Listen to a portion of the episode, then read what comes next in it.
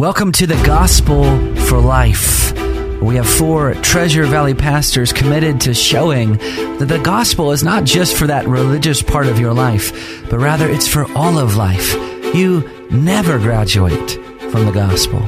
I'm Josh Bales, pastor of the Well Church, here with Russell Herman, pastor at Cloverdale United Reformed Church, Phil Moran, pastor at Christ Presbyterian Church, and Jonathan Van Hugen, pastor at Day Spring United Reformed Church. Now, if you'd like to find out more about us or catch past broadcasts or get information about our annual conference, you can find us at reformationboise.com. All right, welcome back to the Gospel for Life. Like we said on yesterday's program, we are looking at the state of theology. This is a survey that uh, Ligonier Ministries puts out every two years. You can find it at thestateoftheology.com. Of course, you can take the survey yourself. I asked Jonathan yesterday, Ryan, how, how did you do on the survey? I don't know. I you did too not scared take to take it? I did not take it. You're too intimidated by the 33 statements. I didn't, one, one does didn't not want to be arrogant and say they did okay, did that well. That's just but, telling I the mean, truth. But it's just the tr- it is the truth. I mean, actually, you know, as trained individuals, we ought to be doing well on Yeah. this.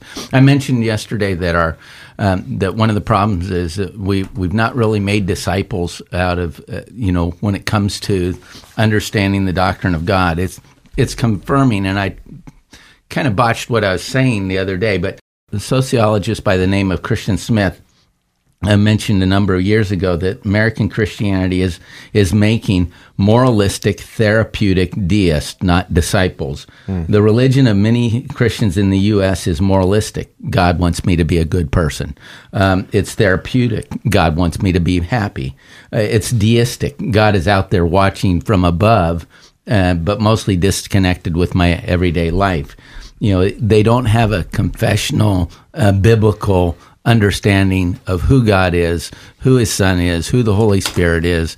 They don't have categories for theology. yeah, that's good. I don't want to overstate this, but I I do think that the major trend of the church of today, especially in the West, is that we don't we don't care about truth. We care about feelings and behavior. Yeah. Nothing And more so- than feelings. There was a day in which confessions mattered Yes. And truth mattered and Yes. catechizing training mattered. Yeah. But now we don't go to, to God's word to find out who God is and who we are. We go to God's word to tell us a little blip to say, well, this is encouraging and this is what I should do. Yeah. So we skip right to application Yeah.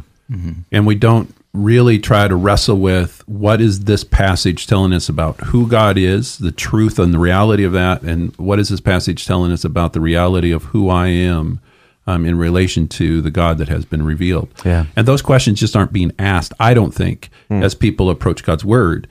The people are approaching God's word and saying, I needed my fix for today. Give me an encouraging word. Help me to know how I should behave. Give me a refrigerator verse. Give me something I can leave with. Yeah. And that is actually not the main purpose of God's word. Yeah. The God's word is to reveal to us who God is. Yeah. Mhm. That's the primary purpose. And I think the state of theology reveals that people I mean this is probably too strong. I don't know how else to say it, but are, are kind of reading their Bible wrong. Yeah. They're approaching the Bible wrong, You know, however you I- want to say it. So, Reformed theology, uh, it's often summarized with three C's uh, Calvinistic, covenant, um, covenantal, and confessional. Um, and if you kind of use that, um, those three C's, and then use the analogy of the human body, uh, the Calvinistic side is like your muscular system. It gives you strength because God is sovereign. The covenantal part is the skeletal system. It, everything hangs on the covenants. And the confessional part is like the immune system of the body. Like these are truths. We're going to get into these statements here in a second. These are truths that confessional churches confess all the time, and they have been for the historical church for the last 2,000 years. It, it's what keeps Christians and churches healthy. Because we're we're confessing the orthodox Christian faith. Well, and it's not like the these things, these confessional statements are ta- are are divorced from the Bible. They they're summary statements of the Bible, Right. And uh, you know, in fact, there are confessional statements within God's Word. You know, uh, Deuteronomy six four, "Hear, O Israel, the Lord your God, the Lord is one," uh, talking about a monotheism there. You know, that's a confessional statement. It was a confessional statement then. It's a confessional statement today. Yeah. And so we, we need to recognize that throughout the Bible, uh, there are these confessional truths, but there, but there's you know in clear statements, but there are also summaries of things that we learn about God as we go through God's Word that become confessional propositional statements as well. That's right. Well, let's get to some of these statements. Statement number seven says Jesus was a great teacher, but he was not God. Jesus was a great teacher, but he was not God. 27% of evangelicals agree. A quarter of all evangelicals agree with that statement.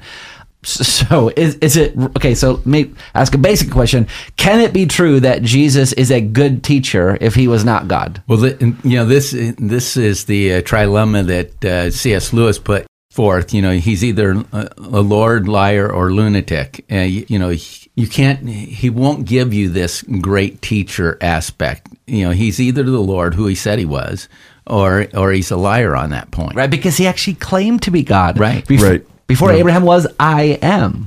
Yeah. And his audience knew what he was saying because they picked up they picked stones to stone him. That's So good teachers don't make false claims. He was either a, a God and a good teacher, but he can't be just a, a good teacher without being God. Even when he was, you know, sentenced to the cross before the Jewish authorities, it was or condemned before them. It, you know, they brought forward false witness after false witness, trying to make something stick that they could put him to death, but nothing was holding, and it was Jesus himself who made the the proclamation that you will see one like the Son of Man coming in the clouds of heaven, and that's a reference to the prophecy of Daniel, and immediately the Sanhedrin knew exactly what he was saying, that he was claiming divinity, and they tore his robes, their robes, and condemned him on uh, the basis death, of on the- who he said he was. right on his testimony of himself. Right. The, the Gospel of Matthew, it's, chapter four, begins with the teaching ministry of Jesus, and it, it kind of the the in, the bracket to that is in chapter sixteen, where Jesus is asking his disciples, "Who who do people say that I am?" And they talk about Elijah and Jeremiah, you know, mm-hmm. other prophets, and then he said, "But but who do you say I am?" And Peter's answer is that you are the Christ, you're the Messiah, you're the sent one, the Son of the living God. And Jesus' response to that is not, oh, yes, you're right, I'm the Messiah, but I'm not God. He says, no, blessed are you, Simon Barjona, because this wasn't something that came from within you. This was revealed to you by God. Yeah. He's saying, but don't tell anybody. But you're right. I am the Christ. I am the Son of the living God. And Son of the living God is is really just saying, I'm God Himself. Yeah. And so, if Jesus is a great teacher, at that point, he would have corrected his pupil and said, Oh, you're mostly right. Yeah. But he doesn't. He says, No, you're absolutely right. Yeah. Well, when when Jesus rose from the dead, uh, Thomas said, "I won't believe unless I, you know, put my fingers in the holes." Jesus shows up. Thomas confesses, "My Lord," and he worships him. That would have been blasphemous for Jesus to accept worship from Thomas unless he was unless he was actually God. So again, he couldn't have been a good teacher only if he accepts worship of of a man. Um, so, I mean, the evidence for Jesus being God is legion in Scripture. It's it's. I think you can find it in every single New Testament book.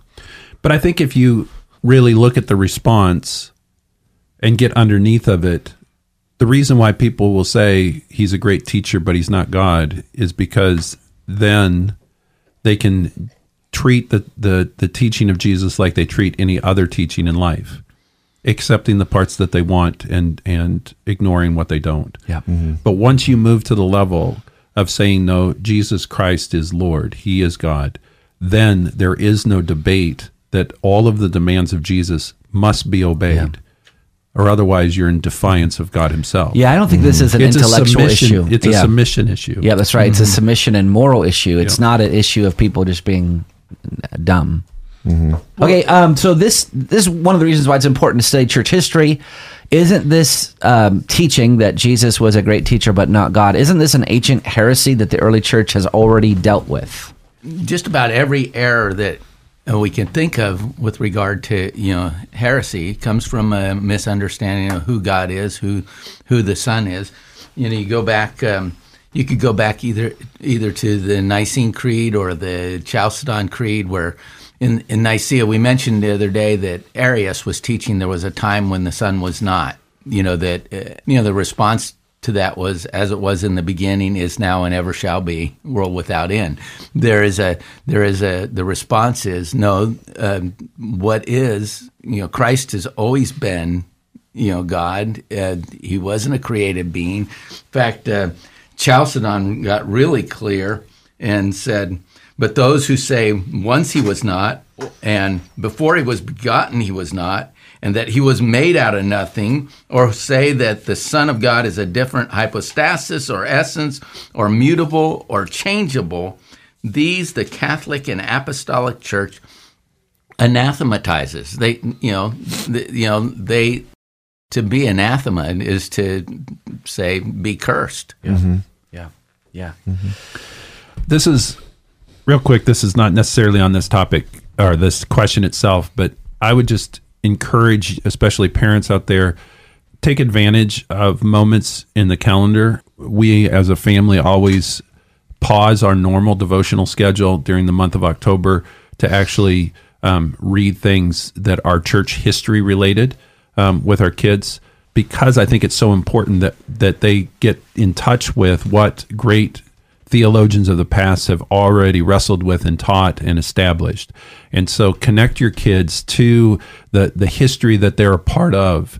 Um, this is part of the whole communion of saints. And so we would always right. pause during the month of October and read books about these theologians from the past and that led to some of these statements from the past so that our kids could understand there isn't anything new under the sun, that people have already dealt with these errant teachings and have come back to the Bible and established what is true. And that they're in a long line of godly men and women that know what the, the Bible says and that they don't have to be blown around by the winds of, of today mm. and the teaching of today and say, no, I am actually in line with this trajectory of the Word of God. And I'm, I'm not going to be sucked in by the modern movement, any type of modern um, error and and feel guilty like I'm the odd man out, then they can say no, I'm actually in the long line of, of history and mm-hmm. I'm okay. Well, talking about uh, doing that with your own family, you can do that very early in their life. In fact, at the Reformation Conference, you had uh, made sure that we had a book there, The ABCs of Church History. I think it was by Stephen Nichols. And and so I, as you're teaching your children their ABCs, you're you're also teaching them about church history, the very subjects that you're talking about. Yeah. Mm-hmm. All right, Ryan, why don't you close us? You got about 30 seconds. Okay. So, um, if uh, Jesus was only a great teacher and not God, what does that mean for the gospel? Uh, it means that we, it's non existent. We're still in our sins. You know, if Jesus is not divine, if he's not God, his sacrifice would not be sufficient for all of his people. Yeah. And we would be lost in our sins. Maybe if he was just a good man, maybe he could cover the sins of one man. Yeah. But to cover the sins of all of his people from the beginning of time to the end, he had to be divine. Yeah. There's no other way.